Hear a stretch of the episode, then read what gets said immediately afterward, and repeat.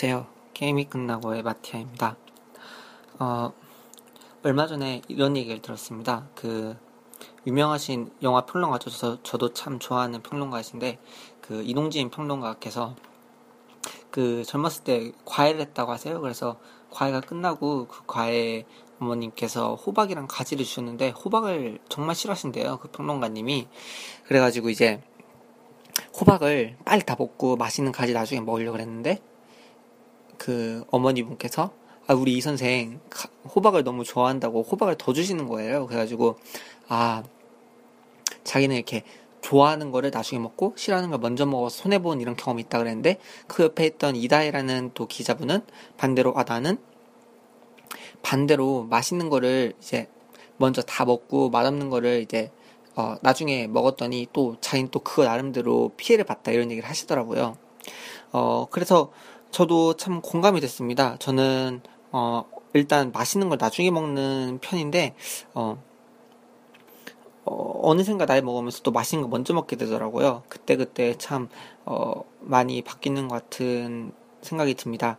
어, 제가 왜 이야기를 꺼냈냐면은, 저희 이 게임이 끝나고가 어느샌가부터 이제 장점과 단점을 말하게 됐잖아요. 저는 사실 별 생각 없이 말하곤 했었는데 이 생각해 보니까 장점을 먼저 말하게 되면은 사람들이 나중에 단점을 듣게 되니까 단점만 기억할까?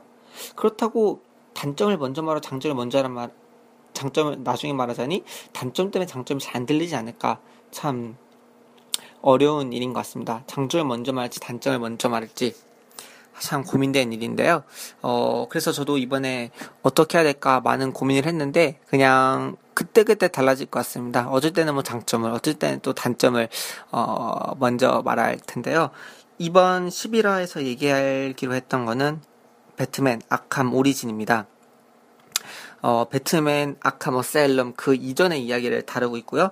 배트맨과 조커가 만나기 이전에 그래서 어떻게 왜 만났는지 그리고 왜 배트맨, 뭐 고, 고든, 베인, 또 할리퀸 어떻게 다 이 관계가 이어지는지를 볼 수 있는 그런 게임입니다.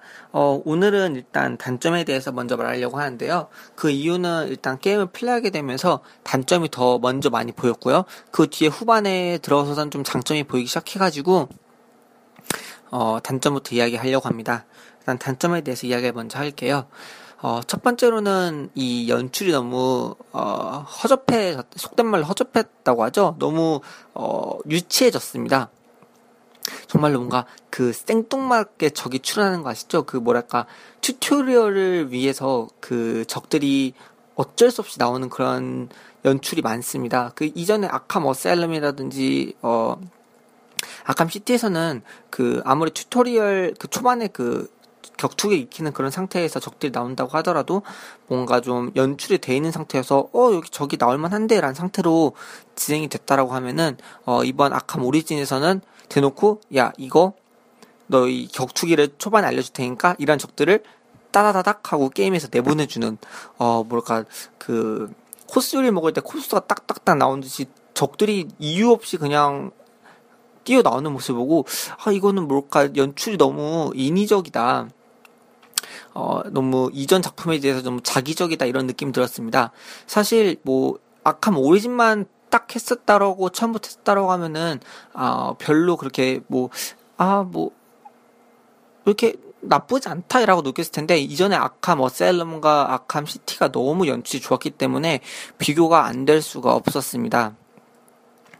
어 그리고 두 번째로 얘기를 할 거는 버그가 좀 있습니다. 저는 PC판으로 진행을 했는데요. 그, 중간에 그 좀 진행하다 보면은 펭귄이 운영하는 배에 들어가게 되는데 그 문을 열고 들어가는데 갑자기 훅 떨어지더라고요. 그래서 제가 어 내가 여기를 잘못 플레이했나 그래서 어 많이 놀랐는데 그 또 이전 작품에서는 그 갑자기 바다로 떨어지면 F키를 막 누르게 되면 자동으로 갈고리를 발사해서 이걸 탈출하잖아요. 근데 그냥 밑도 끝도 없이 계속 떨어지고 뭐 F키를 누르지도 않고 게임이 재시작되지도 않더라고요. 그래서 어 뭐지 이거 어, 진짜 내가 뭘 잘못했나라는 생각으로 ESC 눌러서 다시 시작을 눌렀더니 어 그래서 다시 들어가니까 알고 보니까 거기가 뭐 저는 떨어질 만한 공간이 있는 것도 아니고 그냥 선실 아니었는데 그렇게 되더라고요. 그래서 어 이런 버그들 그리고 막 소소한 버그들이 또 왕왕 있더라고요. 그래서 지금 가장 제가 겪었던 버그들 중에서 그 인상 깊었던 걸 말해드리는데 너무 눈에 띕니다. 전작에 비례해서. 어, 제가 지금 사실 이 아캄 시리즈가 PC판하고 플스판하고 같이 나온 건지 뭐 플스판이나 비디오 게임판이 나오고 이식된 건지 모르겠는데 만약 이식됐다는 가정 하에서 어 만약에 어 아캄 오리진 이식률이 너무 떨어지지 않나 지금 아캄 나이트가 나온 상태인데 아캄 나이트는 지금 발매 중단이 됐죠 이식률이 너무 안 좋아가지고 플스판은 상당히 할만하다 하는데 어 오리진도 좀 아니었고 지금 어 개발사가 바뀌었다고 오리진부터 들었는데 어 좀 따라가지 못하는 게 아닌가 하는 많은 생각이 들었습니다. 어, 세 번째 단점으로 얘기할 거는 이제 잠입액션이 너무 쉬워졌다는 얘기를 또 드려야 될 것 같습니다. 잠입액션이 너무 쉬워졌습니다. 어, 예를 들면은 이 마지막 후반부는 좀 덜하긴 한데 초반 부분부터 중반 그리고 완전 극후반 말고 그 그냥 후반까지는 어, 그 가골 석상에 올라가서 휠키 눌러서 매달린 다음에 매달리기로 테이크 다운을 하죠. 그렇게 되면 이제 적, 그, 잠깐 소리가 나니까 적들이 그 가고일 석상 밑으로 옵니다. 그때 다른 가고 석상으로 가서 베트랑으로 그거를 매달려 있는 적을 끊어버리죠. 그러면 이제 적들이 와서 왜 이제 얘가 이렇게 됐나고 걔를 쳐다보게 됩니다. 그럼 다시 또 이제 베트랑을 던졌으니까 베트랑을 또 던진 곳을 보게 되는데 던지자마자 바로 또 이제 그 적을 매달기 테이크다운 했던 가고 석상으로 돌아와서 또 계속 한 명씩 낚아주는 미끼를 낚는 식으로 계속 하다 보면은 자임팩션이 너무 쉽습니다. 지금 말로만 들어서는 좀 어렵게 느껴질 수도 있는데 그냥 매달기로 유인해서 계속 죽인다 생각하면 쉽습니다.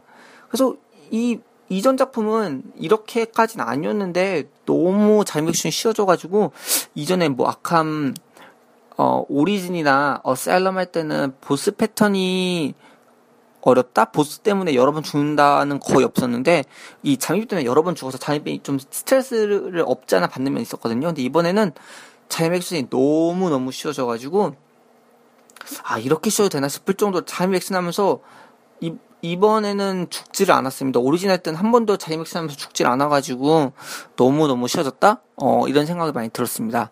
네 번째로 이제 단점을 말해드리면은 이 스토리상의 구조가 어, 가운데가 너무 이펙트가 셉니다. 우리가 보통 이 스토리 서사 구조를 만들 때 이 점점 상승하는 구조로 가서 마지막 결말이 나오고 이제 하강하게 되죠. 그래서 어, 갑자기 그 단어가 생각이 안 나는데 그 하여튼 전기가 되고 위기가 오고 그 위기가 절정에 달아서 그 해결되면서 떨어지는데 이 중간에 그 호텔에서 그 지금 이제 살짝 스포일러 나오는데 이 스포일러는 살짝 조, 조심해서 들어주시기 바라고요. 아, 이제부터는 좀 스포일러가 계속 나올 겁니다. 그 호텔에서 조커가 그 암살자들 다 모아놓고 하는 부분에서 너무 이펙트가 세가지고 최쪽이 거기서 끝나는 줄 알았습니다. 근데 조커랑 다 해결 보고 나서 갑자기 베놈이랑 파이어플라이가 나와서 뭐 한다 그러니까 도저히 플레이하기가 싫더라고요. 아니 이미 이 지금 솔직히 이 플레이어들한테는 조커랑 배트맨의 관계가 워낙 크게 느껴지니까 이 조커랑 배트맨이 어떻게 만나게 됐고 왜 조커가 그렇게 배트맨이 특별하게 생각하는지를 보고 나서 이 이후에 플레이 하려고 그러니까 전혀 재미가 없습니다. 솔직히 베놈을 처리할 때까지는 정말 이 플레이 왜 하는지 도저히 이해를 못 하겠거든요. 근데 이제 이후에 이제 또 베놈을 일단 한번 처리하고 나서 조커가 다시 어, 감옥에 갇힌 다음에 재탈출하고 나서부터는 또 점점 어, 이야기의 재미가 붙어가 살이 붙어가면서 재미가 있었는데 어, 이 서사 구조가 좀 그 호텔 scene에서 많이 줄일 필요가 있지 않았나. 너무 거기에 힘을 세게 주는 바람에 뒤에 이야기에서 플레이를 좀 하기가 많이 흥미가 떨어진다? 베놈을 플레이할 때까지는 정말 아 왜 해야 되지? 뒤, 이미 볼 거 다 봤을 뒤에 얘기가 궁금하지가 않는데? 이런 느낌이 들어서 구조적으로 조커신 에펙트 좀 줄일 필요가 있었다라고 생각을 하는 편입니다. 네, 여기까지 장점 네 가지를 말해봤고요. 그 이후로 아, 단점 네, 네 가지를 말해봤고요. 이후에 이제 장점 세 가지를 먼저 얘기를 드리, 세 가지를 이제 나머지를 얘기해드리겠습니다. 그 첫 번째로는 이제 보스 표현이 좀 더 어려워졌다는 얘기를 드릴 수가 있겠습니다. 데스스트로크를 이제 어 가장 보스다운 보스로 처음 만나게 되는데요. 이 데스스트로크를 처리하는데 반격기를 위주로 싸워야 된다. 이런 점에서 어, 패턴이 좀 재미있어졌다라는 게 있었는데 어 이게 좀 아쉬웠던 점은 이제 단점 아닌 단점인데 이 보스 잡는 데 상당히 오래 걸립니다. 근데 이 오래 걸리는 게 단순히 이 데미지를 입히는 게 너무 적어서 그 반복되는 패턴을 오래 해야 돼서 어려워진 것 뿐이지 그 패턴 자체가 어 그, 그렇게 어렵다 할 수는 없습니다. 나중에 정말 극후반에 가서 파이어플라이를 싸우면서부터 패턴이 정말 정말 좋아지게 되죠. 이 좋아졌다는 의미는 다시 말해서 그 아캄 어사일럼이나 아캄 오리진 같은 그 보스를 처리할 때 느낌을 주는데요. 어 보스마다 그 배트맨이 갖고 있는 그 특유의 그 다양한 무기를 이용해서 처리해 나가는데 이 파이어플라이부터 이런 다양한 무기를 이용한 패턴을 이용해서 처리하는 장면이 정말 좋았다고 생각을 합니다. 어, 사실 좋았다는 것도 전작이랑 비슷해서 좋았다는 의미고 어, 초반에는 오리진은 뭐 자기네들 스튜디오사 나름대로 느낌을 내려 했는데 좀 많이 느낌이 어, 좋지는 않았습니다. 어렵긴 했으나 그게 재밌게 어려운 게 아니라 그냥 단순히 짜증나는 어려움이었다. 그 이후에 파이어플라이부터는 정말 지형지물로 이동을 하게 되면서 했던 점이 정말 좋았는데 어. 어, 너무 후반에 나와서 아쉽다 이런 느낌 들었습니다. 솔직히 말해서 그 파이어플라이부터는 어, 정말 락스테디에서 사람이 넘어왔나 leveling 만든 사람이 보스 패턴 만든 사람이 이런 생각까지 들었던 부분이었습니다. 두 번째로 좋았던 거는 일단 이 스토리 자체가 너무 흥미로운 스타, 그 스토리를 갖고 있습니다. 어, 게임 자체적으로라기보다는 스토리 자체가 너무 흡입력이 좋고 매력적인 스토리였습니다. 특히나 그 조커의 과거를 보는 건 너무너무 흥미로운 일이죠. 왜 조커가 그 배트맨에 집착할 수 있는지 알 수 있는 점. 어, 조커가 이제 스토리 약간 스포일러가 들어가는데 조커를 구해준 배트맨을 보면서 조커가 강한 인상을 받게 되죠. 그로부터 이제 어, 그 위에, 그 위에도 이제 그, 왜, 어사일럼에서 배트맨과 베놈이 왜 싸우게 되는지, 할리퀸과 조커가 왜 만나게 되는지, 고든과 배트맨이 왜 또 어떻게 신뢰 쌓게 하는지 하는 장면은 정말 좋았습니다. 어, 그래서, 어, 세 번째도 이와 같은 제로 이제 그 스토리상에 좋았던 점인데요. 그, 조, 그 후반 부분에 조커, 베인, 배트맨이 사형 집행신 전투신은 정말 좋았습니다. 그 구조적 관계를 봤을 때 그, 그 착취적인 모습을 정말 제대로 표현했다 볼 수가 있고요. 또 이러한 베인이 일시적으로 가상태에 빠진다는 그 암시적인 모습을 보여줬던 거. 그 이전에도 그 알프레드가 그렇게 그 전기 충격기를 이용해서 살려내는 암시적인 장면이 미리미리 맨 처음 일, 일렉트로큐셔너에서 봤던 어, 그런 암시가 되풀이된다는 점에서는 정말 흥미롭고 그 암시를 다시 상기시킬 수 있다는 점, 어,에 대해서는 정말 좋았다고 생각을 합니다. 어, 일단 장단에 대해서는 다 한번 얘기를 했고요. 그 외에 이제 제가 이제 개인적으로 느꼈던 점에 대해서 이제 한번 얘기를 해보려고 합니다. 이 배트맨 시리즈는 배트맨의 그 독특한 자기 반성, 즉 self reflection을 잘 보여줍니다. 어, 한번 되돌아보면은 그 이전 두 편, 아캄 어사일럼과 어, 아캄 시티에서는 스케어크로우가 도구를 이용해서 그 배트맨의 과거를 자꾸 되돌아보거나 배트맨의 잘못을 되돌아보면서 자기 반성이 이루어지죠. 이번 편은 그 코퍼헤드라는 여성 그 암살자가 도구를 이용하는데 거기에 통해서 또 그 배트맨이 self reflection 자기 반성을 이루어집니다. 사실 이러한 자기 반성은 그 서양 문화 또는 서양 철학에서 가장 큰 특징입니다. 왜 이런 가장 큰 특징이라 하냐면은 동양 문화에는 자기 반성이라는 개념이 전혀 없었거든요.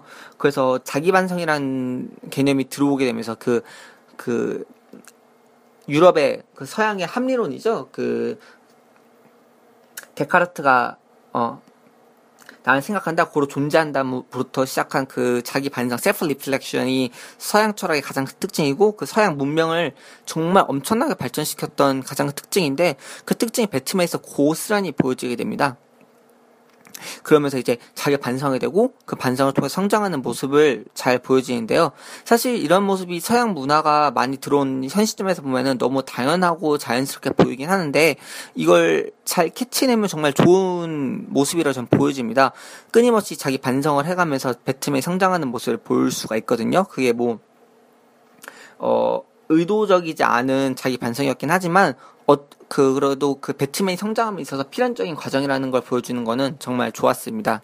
이 그리고 제가 또 하나 느낀 점은 이제 이번 세 번째까지 배트맨 아캄 시리즈를 말하면서 계속해서 말하는 거지만 그 조커맨과 배트맨의 관계입니다. 이 너무 매력적인 관계이죠. 그 이 두 관계는 어떻게 보면 저는 생과 죽음의 관계라 볼 수 있습니다.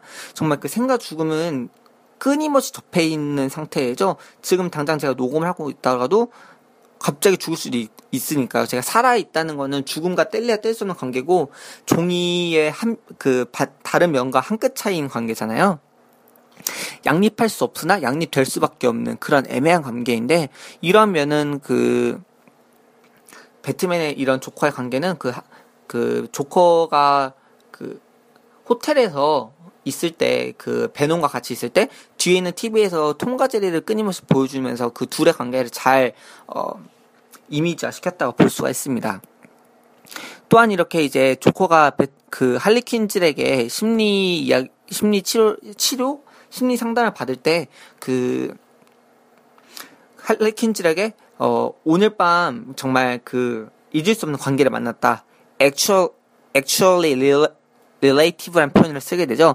정말 현실적인 관계를 만났다. 배트맨이 그렇게 표현하죠. 사실 이거는 이제 거기서 이제 할리퀸질이 그를 자신이라고 오해하면서부터 할리퀸질이 나락으로 빠지되는 그런 모습이기도 한데 조커가 배트맨 어떻게 생각하는지를 정말 명확하게 보여주고 있습니다. 조커의, 조커는 배트맨을 actually relative라고 생각을 하게 되죠. 어, 사실 이런 부분은 그 영화 그래비티죠. 2010, 어, 3년에 나왔던 그 우주, 사실 우리나라에서 우주 재난영화라고 표현하긴 하는데, 저는 재난영화는 솔직히 거기에 표현된 그 진료적인 측면밖에 안 되는 거라 생각을 합니다. 어, 너무 1차원적인 해석이라고 생각하고요. 그, 사실 뭔가를 해석할 때는 전경과 후경으로 나눠서 해석을 해야 되는데, 그, 우주 재난이란 거는 그 1차적인 전경에밖에 해당이 안 되는 거라고 저는 보여지고요. 그런 감성적인 부분을 떼어내고 그 감성적인 부분을 통해서 나오는 그 자체적으로 표현하고 싶었던 거는 그 여자 그 우주인이 사실은 지구에서는 너무 시끄러워서 우주에서 왔다 그러잖아요. 사실 그럼에도 불구하고 우주는 정말 정적인 공간인데 그 여자 주인공을 죽음으로 몰아간 공간이기 때문에 여자 주인공 어쩔 수 없이 시끄럽지만 삶의 공간인 지구로 돌아, 되돌아가게 되는 장면에서 그 지구와 우주는 사실 그 공기란 층으로 나눠지는 것 같지만 사실 엄청나게 붙어 있는 관계잖아요. 그러면서 우주는 죽음, 지구는 생이라는 이분법적인 관계의 모습으로 잘 그래피티가 보여주셔서 결국엔 그 여자 주인공이 지구로 귀환에 성공하면서부터 이제 그 생으로 다시 돌아가는 모습을 잘 보여주는데 이런 모습은 조코와 배트맨이 끊임없이 죽음과 생, 생의 관계를 그 맞닿아 있는 그러면서 양립 양립할 수 없지만 양립하게 되는 관계를 잘 보여주는 관계에서부터 이런 관계는 그래비티에서 볼 수 있고 사실 현대의 다, 다양한 그 문화 영화, 소설, 그림에서 많이 볼 수가 있다고 봅니다. 그러면서 이런 관계 정말 매력적이죠. 조코가 끊임없이 배트맨에 집착하면서 과연 배트맨이 날 죽일까? 날 죽일 수 있을까? 그러면서부터 조커가 배트맨은 자기가 이 광기에서부터 유일하게 탈출할 수 있는 길이라고 말하면서 끊임없이 집착하게 되는 관계를 보면 정말 매력적인 관계인 거를 계속해서 확인할 수가 있게 됩니다. 그래서 제가 그 아캄 시티에서 그 배, 그 조커가 라자로스 핏, 라자로스의 그 라자로의 굴이라고 하죠. 그 라자로스가 사실은 그 성경에서 나오는 라자로잖아요. 예수님이 라자로를 되살리게 되는데 그 되살아나는 모티브를 보통 라자로스, 라자로라고 많이 쓰고 인터스텔라에서도 그 인류가 다시 되살아나는 그 우주호를 라자로스호라고 그러잖아요. 그 라자로호 그 많이 쓰이는데 그 라자로스 핏에 굴에서 죽을 때 아 조커가 부활하는 게 많이 좋겠다. 이 배트맨 이야기의 구조를 정말 탄탄하게 만드는 게 조커기 때문에 그 긴장감을 주는 게 조커기 때문에 어 조커가 강하진 않지만 배트맨을 끊임없이 갈등 요소를 만들어 놓는 인물로서 꼭 존재가 필요하다라 생각하는 제 생각이기 때문에 그 라자러스의 굴에서 다시 살아나지 않을까라는 기대와 희망을 항상 하게 됩니다. 네, 여기까지 이제 그 아캄 오리진을 다 말을 해봤고요.